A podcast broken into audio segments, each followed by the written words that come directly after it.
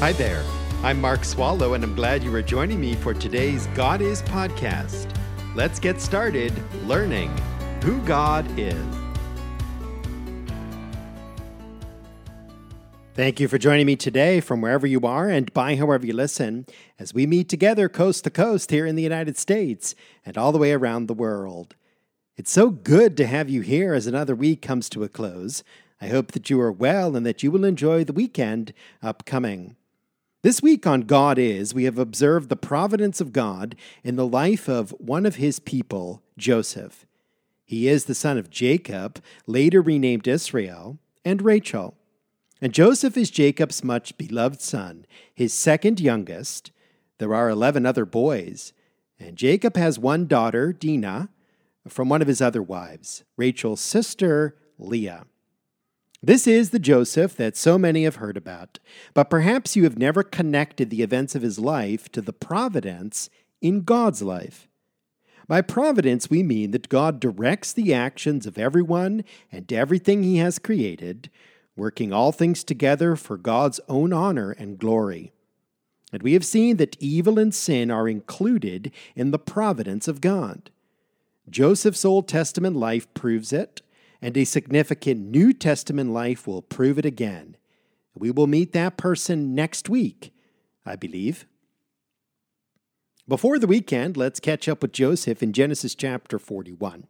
And you may remember from yesterday the providential and yet difficult, suffering filled journey that our man Joe has been on. Over the course of time, Joseph has gone from visiting his brothers at Dothan in Canaan, out tending sheep, to in chains and dragged as a slave down to Egypt, purchased by Potiphar and put in charge of his household.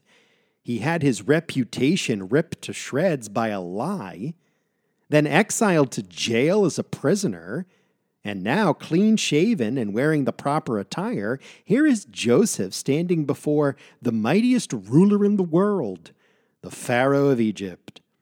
And all of this because God permitted evil and sin against Joseph. But then God directed, restrained, and limited, and overruled such evil and sin, so that here is Joseph, right where God wants him. In Genesis 41, Joseph correctly interprets dreams the Pharaoh has had and it is valuable to know that Joseph credits the proper interpretation of dreams to God. I'm reading Genesis 41, verse 16. Joseph then answered Pharaoh, saying, It is not in me. God will give Pharaoh a favorable answer. Who gives Joseph the proper interpretation? God does. And what these dreams reveal is alarming. There will be seven years of abundance followed by seven years of famine. In fact, the Bible says famine will ravage the land. Let's pick up the reading in bulk today at Genesis 41, verse 38. I will read verses uh, 38 to 49 for context. Genesis 41, 38 to 49. I'll comment along the way. Then Pharaoh said to his servants, Can we find a man like this in whom is a divine spirit? So Pharaoh said to Joseph, Since God has informed you of all this, there is no one so discerning and wise as you are.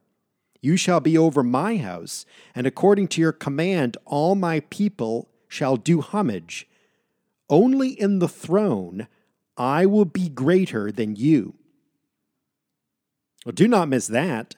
Joseph sure did go from the jail that was in the dungeon to the master over the house of Pharaoh quickly. And why? It was because the Lord was with Joseph. That's providence, friends.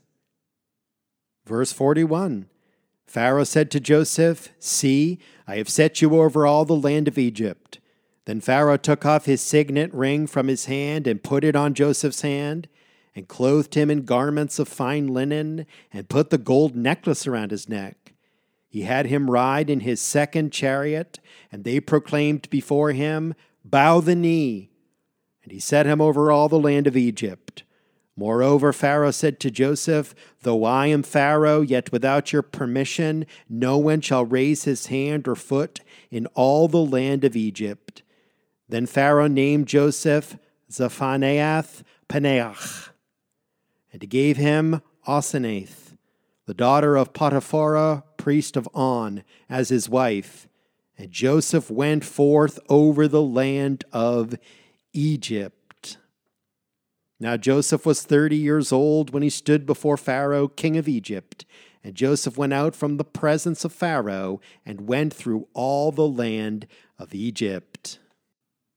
Let me insert here that Joseph was 30 at this time, and he was 17 when his brothers sold him into slavery. So just 13 years have passed. A lot has happened to Joseph in a short amount of time, but this is all in God's time and according to God's providential plan. Pharaoh makes Joseph his second in command, or the prime minister of Egypt. And that transfer of the signet ring from Pharaoh's hand to Joseph's is significant. It means Joseph has the king's authority to carry out state business on behalf of Pharaoh himself. And then bestowed on Joseph are the garments and necklace of the royal household. He is given the chariot the second chariot for being the second in command of the whole nation. An Egyptian name, which probably means God speaks, he lives, and an Egyptian wife.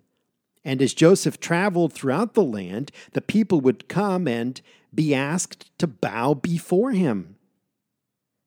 Back to the text at verse 47 of Genesis 41. During the seven years of plenty, the land brought forth abundantly. So Joseph gathered all the food of these seven years which occurred in the land of Egypt, and placed the food in the cities. He placed in every city the food from its own surrounding fields. Thus Joseph stored up grain in great abundance, like the sand of the sea, until he stopped measuring it, for it was beyond measure. Based on the wisdom God has given to Joseph and the authority he has been granted from Pharaoh, Joseph undertakes his work as a very competent manager. He stores up food beyond measure for the seven years of famine that are about to descend upon Egypt and the surrounding lands. This is a widespread famine. Drop down to verse 57 of Genesis 41 for a moment. This is verse 57 the people of all the earth came to Egypt to buy grain from Joseph because the famine was severe in all the earth. I just love how the Bible, in one sentence, drops in such a hint of why what has been said is important. Verse 57 talks about the people of all the earth who are very hungry. And you know who this includes, don't you? Yes, Joseph's father and brothers, the whole family, back in Canaan. Genesis 42, verse 1 starts Now Jacob saw that there was grain in Egypt. Jacob, otherwise known as Israel, has a large family to feed, but there is no food to feed them with, and so, despite his reservations about sending his sons to Egypt, send them he must if they are going to eat. And so you can see the drama taking shape. If the people of the earth come to Egypt to buy grain from Joseph, and if that includes Jacob's other sons, then guess who the sons are going to meet when they get to Egypt?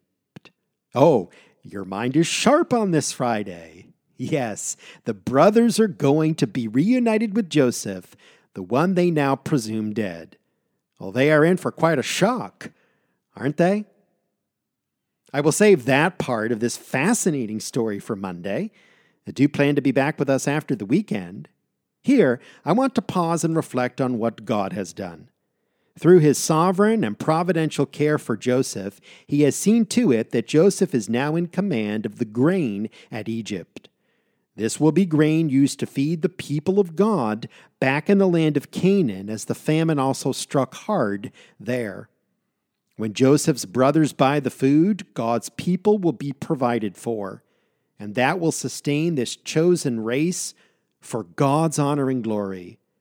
What happens in Genesis is integral to God's perfect plan for all people, in all time and all places. This is the transcendent work of God in all of human history. And as mystifying as it may be to us, as we have seen this week, the evil of sin has its place, its use, and its purpose.